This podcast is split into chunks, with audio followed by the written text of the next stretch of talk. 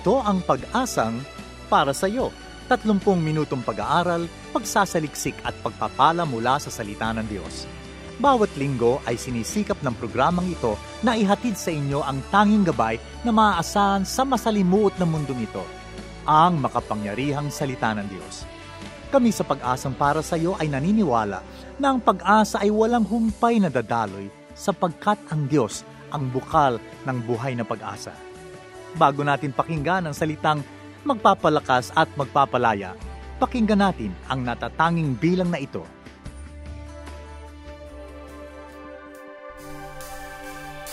Sa kanyang lakas Magpapatuloy na humayo. Sa kanyang lakas Saan masulok ng mundo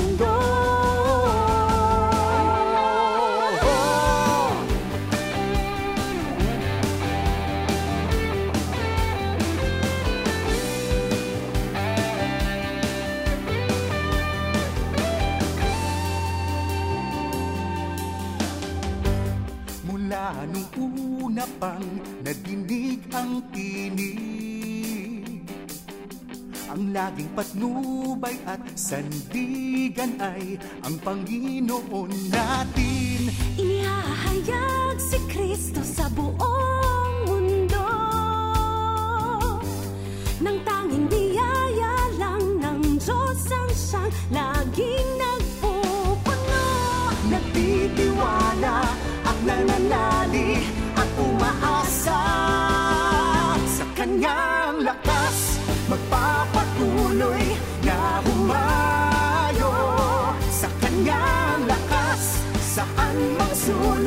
sulok ng mundo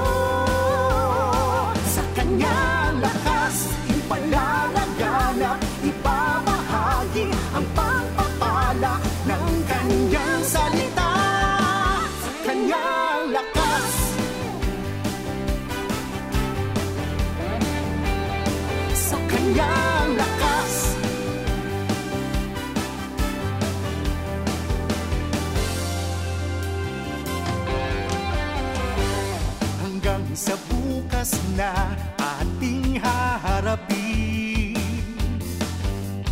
Ang tagumpay at ang karangalan ay sa Panginoon pa rin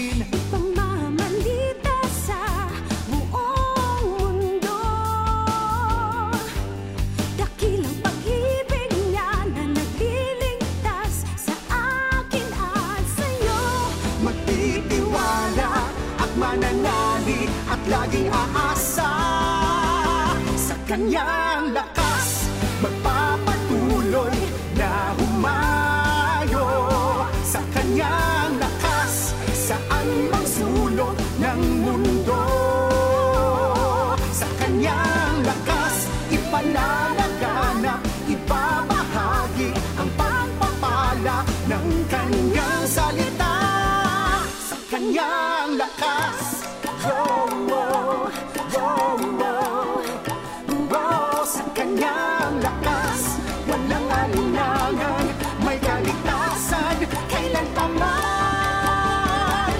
kanyang lakas Magpapatuloy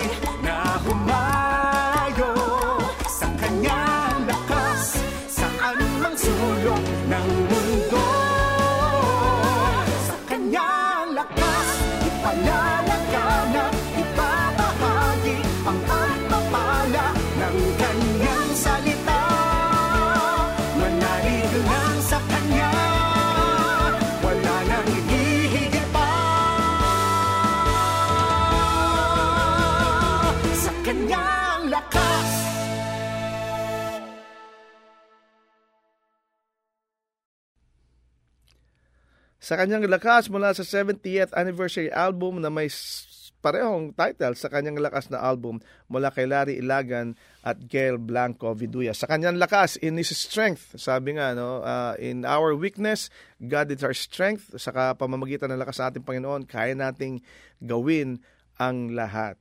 Isang magandang magandang araw sa inyo mga suki at giliw natin tagapakinig ng ating programang Pag-asang. Para sa iyo, ako si Rodel Lacson at ako muli ninyo mga kasama sa loob ng 30 minutes o 30 minutong pag-aaral at pagsasaliksik ng salita ng Diyos. And of course, ang ating pong programang PPSY or Pag-asang para sa iyo is a weekly radio broadcast of the Philippines General Council of the Assemblies of God and produced in partnership with AP Media Ministries. Yan. Magandang magandang araw sa inyo. Kumusta na po kayo?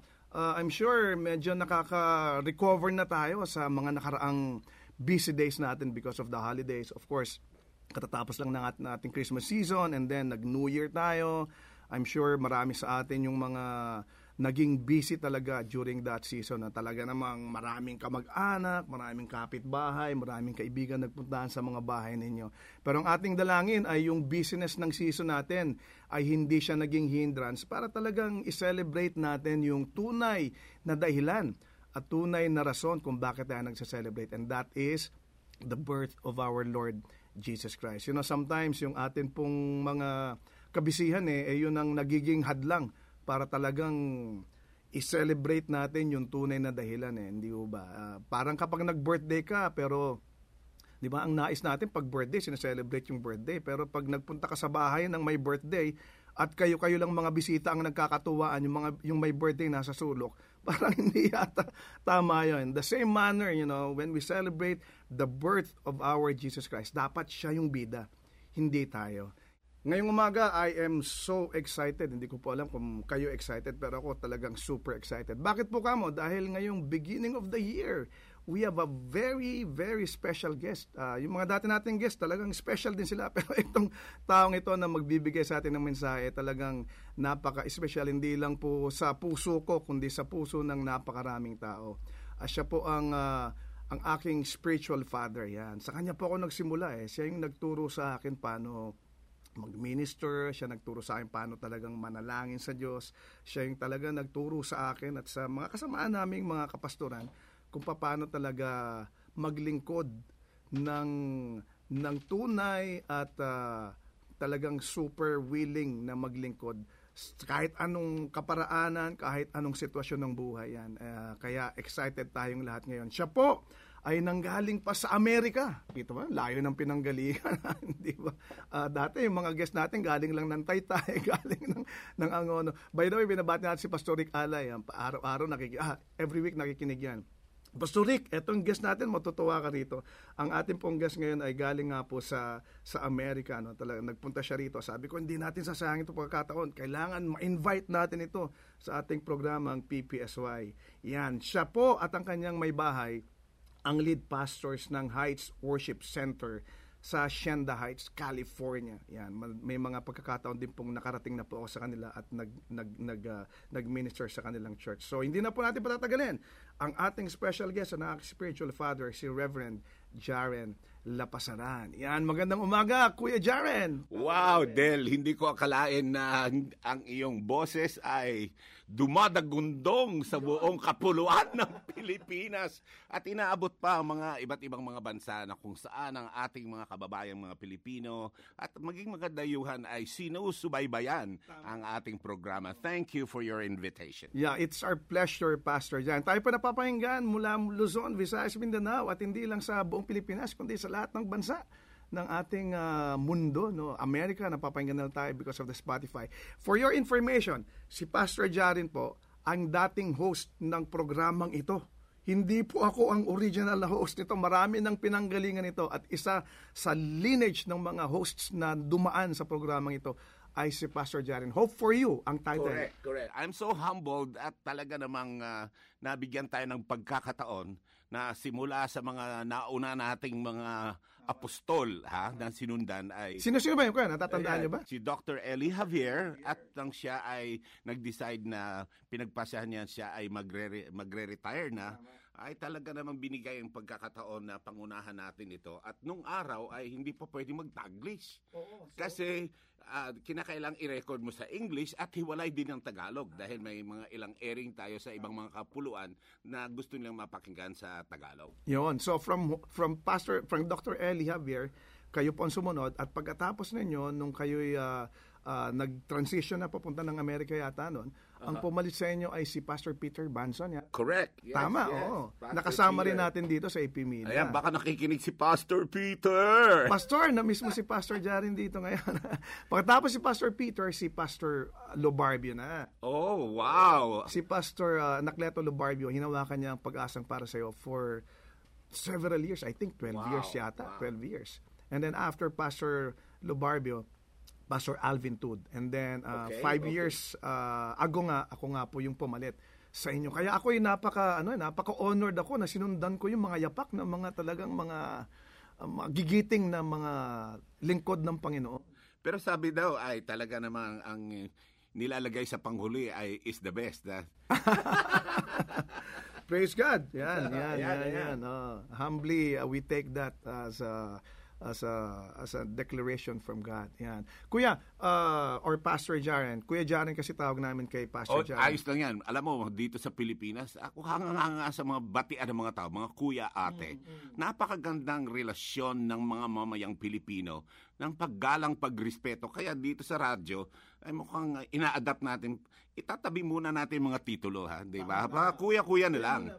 Yan. Ah, Kuya Ja, pwede mo akong kwentuhan. Ano yung pinagkakaabalan mo? Ano yung yung yung uh, area of ministry now sa Hacienda, sa LA, sa Wow. US? Napakagandang katanungan yan kasi hindi nagbabago ang ating passion for worship. At simula pa lamang dito sa Pilipinas ay hindi natin binitawan ang renda ng kung paano pangunahan ng mga iglesia, mga disciples na tinitrain sa larangan ng pananambahan sa Panginoon. At hindi lang sa entablado. Nangangahulugan sa lahat ng larangan ng paglilingkod ay ang iyong pananambahan sa Panginoon.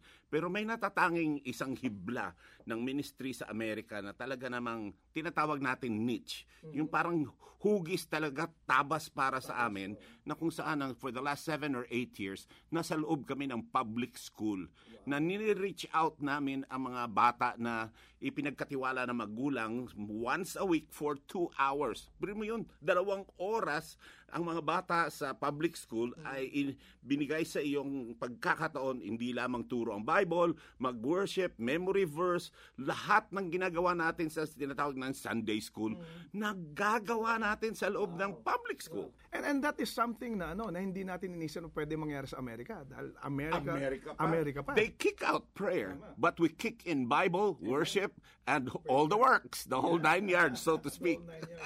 Amen. Ayan. Sa diyan ginagamit si Pastor Jaren. Alam niyo nasa Pilipinas pa po si si Kuya Ja at ang ah, si, ang kanyang mabayan na si Sister Rose. Eh talagang worship yung talagang kanilang ah, ah, prime ah, or premium na talagang pangunahing nilang ano main thrust dito sa sa Pilipinas. At hindi naman natapos 'yun, no? Kaya pagpunta nila sa Amerika, nandun pa rin si Pastor Jaren sa area na 'yon ng worship. And of course, mga Kuya, baka gusto mong batiin yung mga taga-Amerika kasi na, na naririnig tayo doon. sa lahat ng mga kapatiran ng bahagi muna ng Filipino-American Fellowship of the Assemblies of God. Higit kumulang ah, sobra na siguro sa 80 na mga kongregasyon kalat sa buong ah, ah, mainland at maging sa kapuluan. Nakikita natin na ito ay pinatitibay ng Panginoon sa mga liderato nito at sa patuloy na pakipagtulungan at higit sa lahat ang ating local church na nasa Los Angeles sa Heights Worship Center na ating mga kasama at patuloy na itinataguyod ang gawain ng Panginoon kahit ang kanilang lingkod na pangunahing pastor ay nasa ibang dagat na kung saan, oh, hindi ho ako sa beach ha. Oh, ministry pa rin. Ministry pa rin. Yan, yan, yan. Nako, nako, kung kwentuhan lang, mauubos po ang oras natin dito dahil talagang su- sobrang daming pwede namin pag-usapan at ibalita ni Kuya Jaren dito sa atin dahil nga sa pagbabalik nila, pagbisita nila sa Pilipinas. Pero huwag kayong mag-alala, mga listeners natin, dalawang linggo, yan, ulit natin, dalawang Thank you, thank linggo nating makakasama si Pastor Jaren. So, yung kwentuhan, itutuloy natin yan. Huwag kayong magalala, mahaba pang kwentuhan. Pero sa ngayon, nais muna nating marinig ang mensaheng ah, pinaabot ng ating Panginoon ah, sa pamamagitan ni Pastor Jaren. So, Kuya Jaren, the floor is yours. What message are you going to ah, give us today from God? The floor is Amen. yours. Pastor Del, thank you. Una sa lahat, nais ko pasalamatan ng Panginoon sa pagkakataon na tayo magkasama-sama sa Himpapawid at sa mga nakisama sa pagdadalamhati sa panahon na kami ay bilang isang buong pamilya Ang aking ina na 92 years old ay sumakabilang buhay, matagal na ordinado na lingkod ng Panginoon sa Assemblies of God ay sumalangit sa presensya ng Panginoon at the age of 92 years old. Dinaluhan po ang uh, kanyang pagpaparangal ng mga leadership ng ating PGCAG at ipinagpapasalamat natin ang mga pastor, mga kongregasyon at mga kaibigan, pamilya na nakaisa sa aming panahon ng kalungkutan na may pag-asa. Yun ang kagandahan. No? Parati ko kinakabit yung salitang hope. That we might be grieving or we might be in grief but with hope. Kaya minabuti ko po na ang pagtatalakay sa araw na ito ay patungkol sa kung paano inihahayag ng Diyos ang kanyang puso. Maraming mga tao kapag bagong taon, ano kaya ang bago para sa bagong taon? Hindi po ito bago, kundi marahil ibayo, more larger, at masasabi nating iba yung kapahayagan patungkol sa puso ng Panginoon. Maraming mga tao gusto nila makatanggap ng fresh revelation from God. But how about the fresh revelation of the heart of God? yung sariwang kapahayagan ng puso ng Diyos. At ito po ay nais nating talakayin sa mga ilang sumandali. Ngunit gusto ko pong ipaibayo na sa kauna-unahang pagtao, pagkakataon marahil sa radyo, ay it, wawakasan po natin ngayon ang ating uh, pagsasahimpawid sa pamagitan po ng komunyon. So kung kayo po yung nakikinig, paki, kung kayo may tinapay, kung kayo ay may may juice o anumang maiinom na magiging simbolo o sa saro na magiging simbolo ng dugo ng ating Panginoon o tinapay o anumang bagay na maging simbolo ng katawan ng Panginoong Heso Kristo ay towards the end, sa pagtatapos po ng ating pagsasaraysay na ito ay sama-sama tayo magkukumunyon. Bagamat hindi natin nakikita ang isa't isa personal pero sa isang hapagkainan tayo ng salita ng Diyos na buhay na siyang ating ngayon ay tinatanggap. Kaya paabiso po yan para wala pong may masusurpresa pero at ito po ay isa sa mga kapahayagan ng puso ng Diyos na tayo bilang mga mananampalataya ay nagkakaisa sa hapagkainan ng Panginoon sa kanyang mga salita you have a reservation in the table of the Lord. So itong kapahayagan ng puso ng Diyos ay sa pasimula pa lamang doon sa hardin ng Eden ay nakita natin na binulalas na ng Panginoon. So first and foremost, the heart of God for humanity na ang kapahayagan ng puso ng Diyos para sa sangkatauhan. Buksan po ninyo yung mga Biblia sa Genesis Kapitulo 3, talatang 8 hanggang 10. Babasahin ko po ito sa New Living Translation. At ito po ang sinasabi. When the cool evening breeze were blowing, the man and his wife heard the Lord God walking about in the garden. So they hid from the Lord among the trees. Then the Lord God called to the man, Where are you? He replied, I heard you walking in the garden, so I hid. I was afraid because I was naked. Itong kapirasong talata po ay naglalaman ng ilang mga kapahayagan kung paano natin sasalaysayin ang patungkol sa puso ng Diyos sa sangkatauhan, the heart of God for humanity. Malaki pong pagkakasala at rebelyon ang ginawa ng mga unang nilalang ng Diyos at kanilang sinuway ang patnubay ng Diyos sa loob ng hardin ng Eden na kung saan everything was perfect. Wala na silang hahanapin sapagkat lahat ng nandoon ay makakatagpo ang kanilang mga pang-araw-araw na pangangailangan. Ngunit sa panahon na sila'y sumuway doon sa patnubay ng Diyos, nawalay sila sa Panginoon. Marami tayo sa atin ay nawalay sa presensya ng Diyos sa kadahilan sumuway tayo, hindi tayo sumunod sa kalooban ng Diyos. Pero huwag kang magulumihanan sa iyong puso sapagkat ang puso ng Diyos upang ikaw ay kanyang abutin sa araw na ito ay hindi nagbabago. Kaya kung susubaybayan ninyo itong pagsasalaysay natin ngayon, ay makikita nyo, mauunawaan ninyo kung ano ang nilalaman ng puso ng Diyos para sa sang buong sangkatauhan. Una po ay sabi dito, I heard the Lord God walking about in the garden. So, sa umpisa pa lamang doon sa kalamigan ng bagong araw, early in the morning, parang Pilipinas ho ang setting. Kasi kung sa Amerika may snow talaga, malamig sa umaga. Pero ba, ang ihip ng hangin sa Pilipinas ngayon, magku- magkukumot ka ng doble, di ba? Ang ilan po dyan sa inyo sa medyo mataas-taas na mga kabundukan, nakikinig ngayon, o ilang patong ho ba, jacket nyo, kamiseta at blanket, lahat ng ano, di po ba?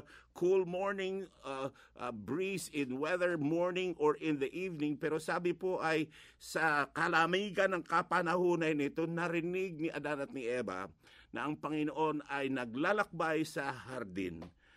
Hindi niig sa kaalaman ng Panginoon na nagkasala, sumuway itong kanyang dalawang nilalang. Ano pat, minabuti ng Diyos na sa kapanahunan na ito ay siya ay naglakad at sinuyo niya, sinadya niya intentionally, he went to the garden to be able to look for them upang hahanapin itong dalawang nawawala at sumuway sa naging patnubay ng Panginoon. Kaya po, ang unang bahagi ng puso ng Diyos na kanyang ipinahahayag sa bawat sa atin is God initiates to connect. Kaya, mga minmahal na mga tagapakinig, kung sa palagay mo ay ikaw nalalayo sa presensya ng Diyos, ito ang pananawagan, ito ang mabuting balita. Si Lord ang nagpapasimula upang ikaw ay abutin.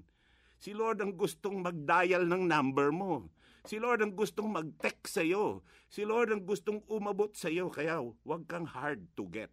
Makinig ka kagad sa unang hudyat pa lang, sa unang paramdam pa lang ni Lord na ikaw ay kanyang tinatawag, sumagot ka. Sapagkat ito ay intentional sa puso ng Panginoon para sa sangkatauhan. Katauhan ay binibigyan niya ng pagkakataon na sino man ay makapakinig ng kanyang salita o matawag para sa kanyang kaharian. So sa paglalakad ng Panginoon doon sa hardin ay upang suyuin muli sa kabila ng kanilang pagsaway, sa kabila ng sila'y tumalikod, sa patnubay ng Diyos ay sinusuyo sila Panginoon upang nangang lumakad doon sa kanilang kinalalagyan. Nangangulugan, wherever you are right now, God wants to walk where you are. Gusto kang abutin ng Panginoon, gustong lakaran anumang landas na dinaanan mo, anumang kahirapan, anumang mga pagsubok na dinaraanan mo, dinaraanan din ng Panginoon upang ikaw ay abutin para sa kanyang kaharian. Kaya alam ko, hindi ikaw at ako at sino man nalalayo sa kanyang banal na presensya sapagkat ito ay ang puso ng Diyos para sa sangkatauhan. Pangalawa po, they hid from the Lord among the trees. Hindi lang sila napalayo, abay talagang nagtago. O, para mga bata, ano, pagka ang isang bata ay nagkamali, alam mo na, nagtatago dahil alam nila na sila ay nagkamali. Pero, ha- hallelujah, alam natin hindi tayo makakatago sa presensya ng Diyos. Sapat God knows where to find you. Ayan. Bakit po? Kasi miski bilang ng ating buhok, alam na alam ng, ng Panginoon. So, saan ka kaya makatago? Alright? Pangatlo, makikita natin that God calls you. He called the man, where are you? Palagay nyo kaya hindi alam ng Diyos? Hindi. Alam ng Panginoon pero binibigyan niya ng tsansa ng pagkataon na umamin. Binibigyan niya ng pagkakataon na sumagot sa pananawagan ng Panginoon. Kaya ngayon napapakinggan mo ang programa na ito sapagkat binibigyan ka ng Panginoon ng pagkakataon na yes, hope for you. Nandito ako nakikinig, pag-aarsa para sa iyo. Eto, mag-comment ako sa Facebook kasi nadidinig ko ang pagtawag ng Panginoon para sa akin. Pangalawa at pang-apat, panghuli po ay sabi, So I hid, I was afraid because I was naked. Kung pupunan po niyo, I hid, I was afraid, I was naked. Tatlo na bagay. Kasi po, nagtago sila pero nais ng Diyos i-restore, ipanumbalik. God can restore. So, ang apat na bagay sa heart of God for humanity is God initiate to connect, God knows where to find you, God calls out for you to take your place in His kingdom, and God wants to restore you. He wants to restore your character. To take away your shame. He wants to restore you from your fear and place courage within. He wants to take away your nakedness so he can clothe you with righteousness. Gusto kanyang isama, i-include. You're no longer an outcast.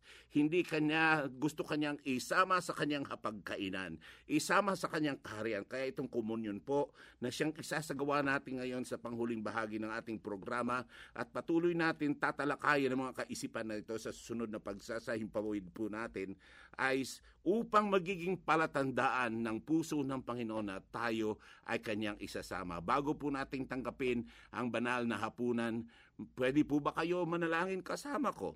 Itong pong panalangin na ito ay pagtanggap na tayo ay tumutugon sa pananawagan ng Panginoon sa ating buhay. Sabihin po lamang mga pangungusap na ito at sabihin, Panginoong Jesus, narinig po namin ang iyong pananawagan sa amin.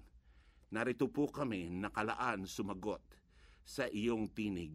Patawarin mo kami sa aming pagsuway, sa aming rebelyon, sa aming paglayo sa iyong presensya. Eto ngayon, kami ay nanunumbalik sa iyong banal na presensya dahilan sa iyong banal na dugo na nabuhos sa krus ng Kalbaryo sa kapatawaran ng aming kasalanan. Ito po ay aming dalangin sa matamis na pangalan ni Jesus. Amen. Pastor Rodeli, pag-pray mo po ang ating tinapay na siyang tatanggapin ngayon sa ating banal na hapunan. Amen. Panginoon, maraming maraming salamat sa iyong kabutihan at katapatan sa amin. Ngayong araw na to, kinikilala namin na sa pamamagitan ng iyong mga sugat, kami mayroong kagalingan. Amen. Sa pamamagitan ng pagpapalo sa iyo sa krus ng Kalbaryo, kami magkakaroon, Panginoon, ng buhay na walang hanggang dahil sa iyong pagkamatay na iyon, Lord. Tunay na, Panginoon, na sa, sa iyong pag, pagsasakripisyo ng iyong buhay, magkakaroon kami ng isang buhay na walang hanggan na makakasama ka namin hanggang wakas, Panginoon. And tonight and today, Father, we just wanna give you praise and thanks for for what you've done for us on that cross. And this morning, we will receive this bread as a representative of your body, knowing, Father, that when we take this bread, we are taking your body in us, and that means we are uh, recognizing the salvation that you've already given to us. We thank you. In the mighty name of Jesus, we pray. Amen. Tanggapin po natin ang tinapay. In the same manner, Panginoon, hawak namin ang saro na naglalaman ng katas ng ubas. Ito ay nagiging simbolo ng iyong dugo na siyang natigis ron sa krus ng Kalbaryo.